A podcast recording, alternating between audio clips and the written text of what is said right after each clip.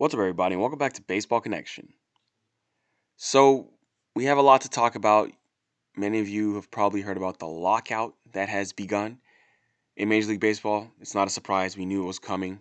You know, everyone knew it was going to happen on December 1st when that deadline hit. But before we get into that, there were some deals that were struck just before that deadline because teams knew they had to get stuff done before this stalemate. So, I will start with with a couple signings for the Boston Red Sox. So a lot of Red Sox news. So they signed James Paxton, and then they went. I think I mentioned this actually already, but um, the details of the contract is that he's gonna get six million dollars in 2022, and then he has a 13 million dollar option for 2023. But if that's declined, he'll get a four million dollar player option. So it's ten million dollars guaranteed.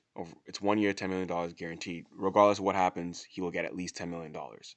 He can get up to nineteen million dollars, but that would mean that he'd need that option to be picked up.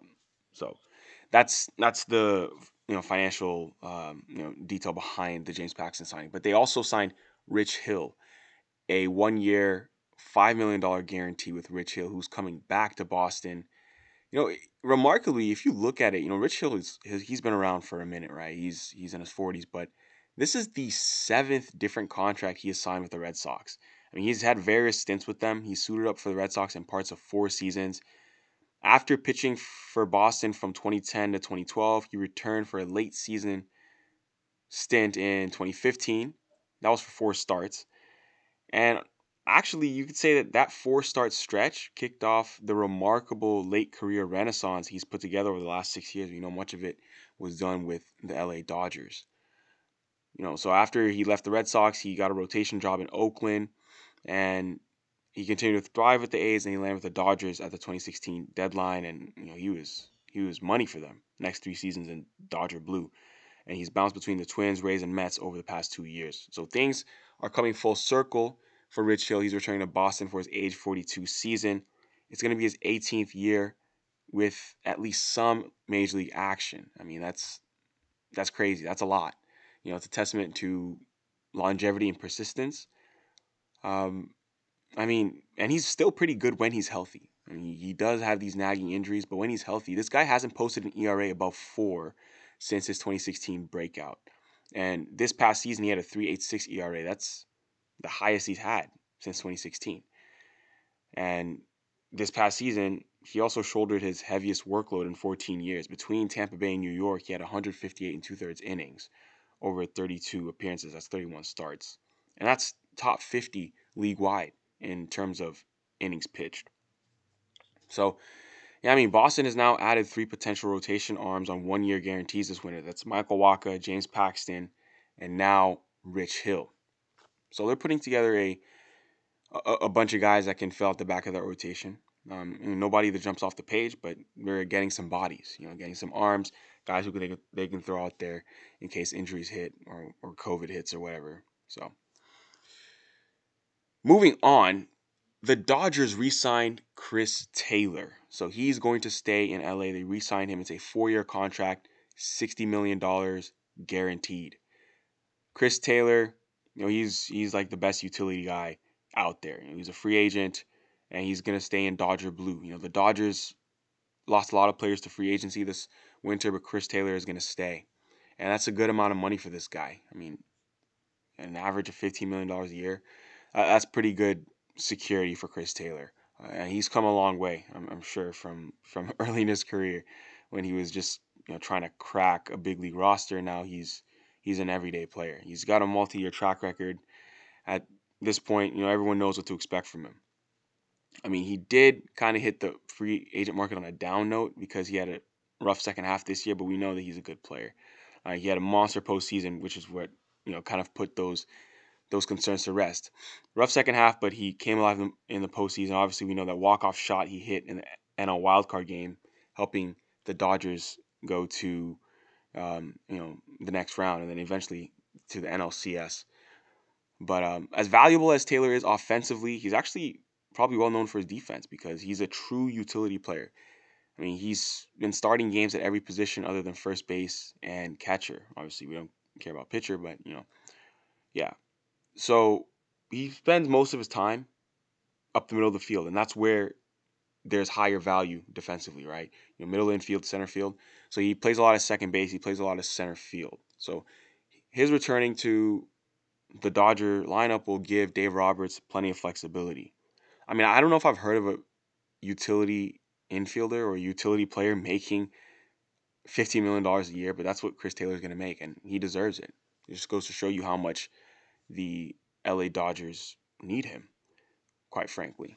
So, congrats to Chris Taylor. Congrats to the Dodgers getting their guy. Marcus Stroman is signing with the Chicago Cubs. It's a three year, $71 million contract. He hasn't opted out after the second season, but at the end of the day, it's three years, 71 million guaranteed. That's an average annual value of you know about 23.7 million dollars for Marcus Stroman. Pretty good. I mean, not not a long deal. Um, it wasn't like a five year deal or anything or a nine figure deal, but it's it's good on the AAV terms. What Stroman's gonna have to do is continue to pitch well. He's not he didn't get a Robbie Ray or Kevin Gausman, you know, five years, you know, 110 million dollars or anything like that. So he's gonna have to continue to pitch well for the next couple years so he can get another contract. But obviously, he's it's not like he's gonna be struggling with this.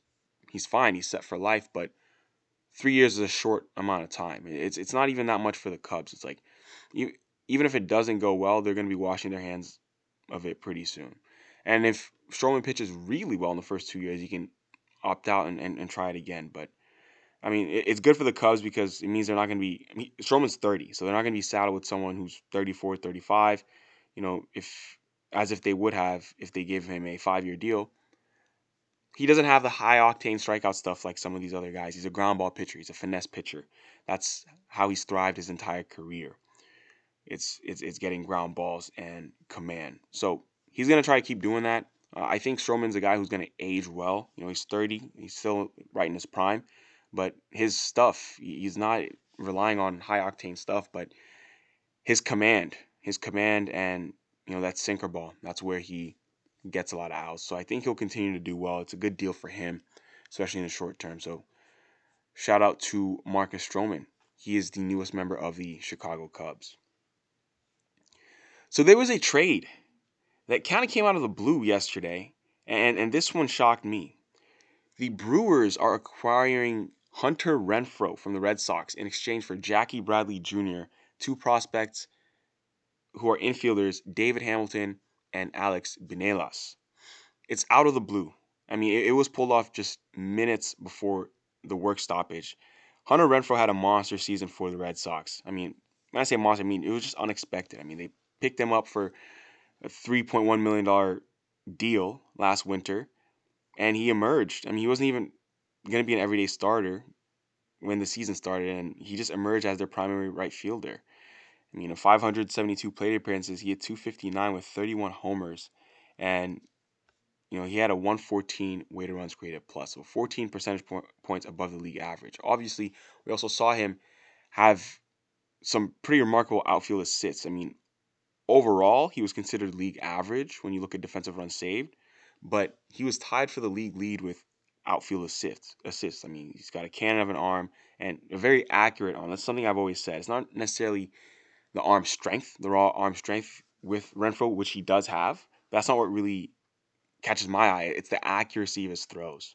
So Renfroe is is is a big addition to the Milwaukee Brewers. It, it's a big bat. This dude can really hit and and people are saying like, oh, Red Sox, you know, did a good job. They they sold high on Hunter Renfroe. No, Hunter Renfroe has been a good player. I mean, if you look at his career numbers, actually, he averages like you know 30 plus game, uh, sorry, home runs and like 96 RBIs or so per 162. He's had these kind of numbers. Um, he just put it all together last year because he wasn't being platooned. He was in, in previous seasons. I know, especially with the Tampa Bay Rays, they platooned him and hit him mostly against left-handed pitching. I mean, it's possible he could be relegated to that role again, but this dude really does have pop in his bat, and I think that's going to be a big addition to the Brewers lineup. The Brewers needed to improve the lineup. That's why they traded away Jackie Bradley Jr. JBJ struggled. He was arguably the worst hitter in all of baseball last year. It was, I mean, he had a 34 OPS plus. It's, it's shocking how poor of a season JBJ had last year. It's it's it's it's unbelievable.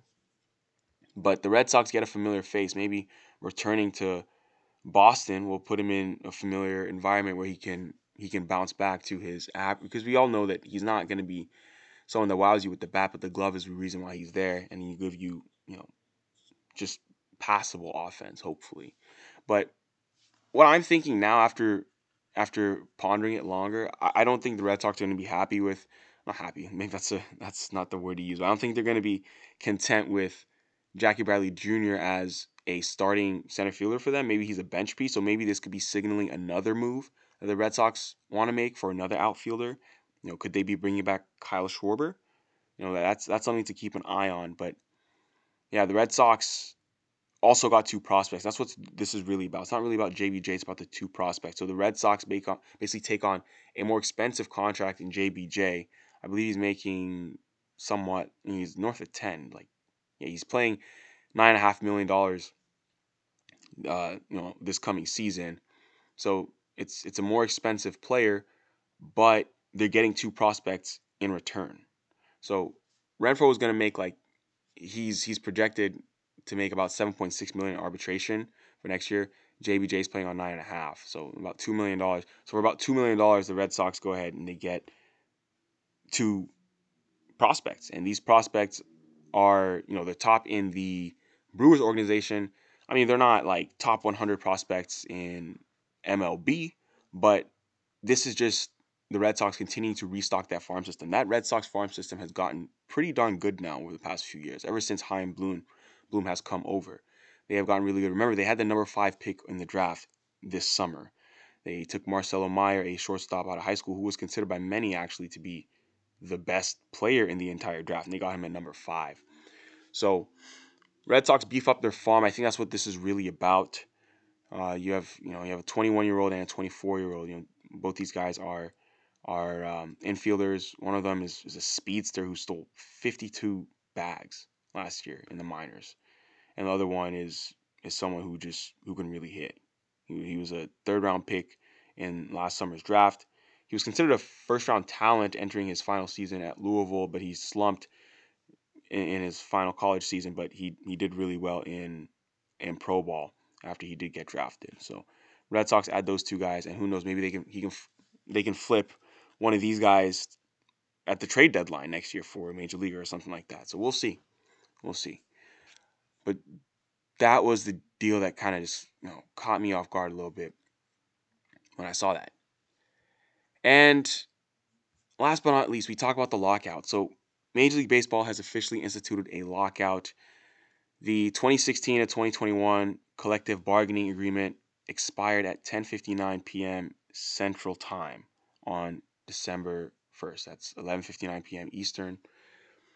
So it's long been clear that they were not going to reach a deal before that deadline. So because no agreement has been reached, the league's owners unanimously, unanimously voted to institute a lockout, and Commissioner Rob Manfred sent out a pre-prepared letter to baseball fans and um, you're basically saying, you know, we've had challenges before. You know, it's it's a hard but important step. It doesn't necessarily mean games are going to be canceled.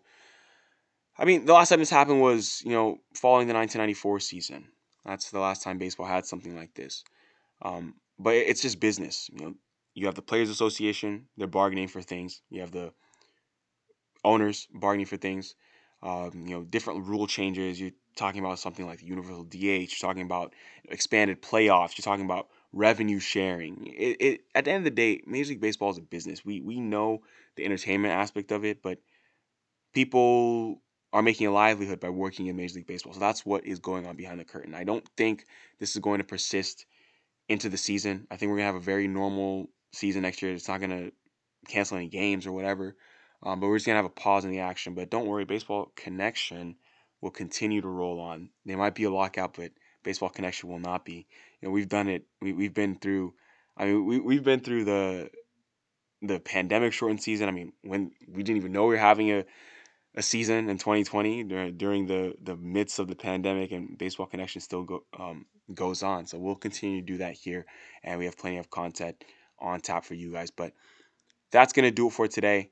If you enjoyed this, Please share it with someone who'd be interested, and we'll see you next time on Baseball Connection.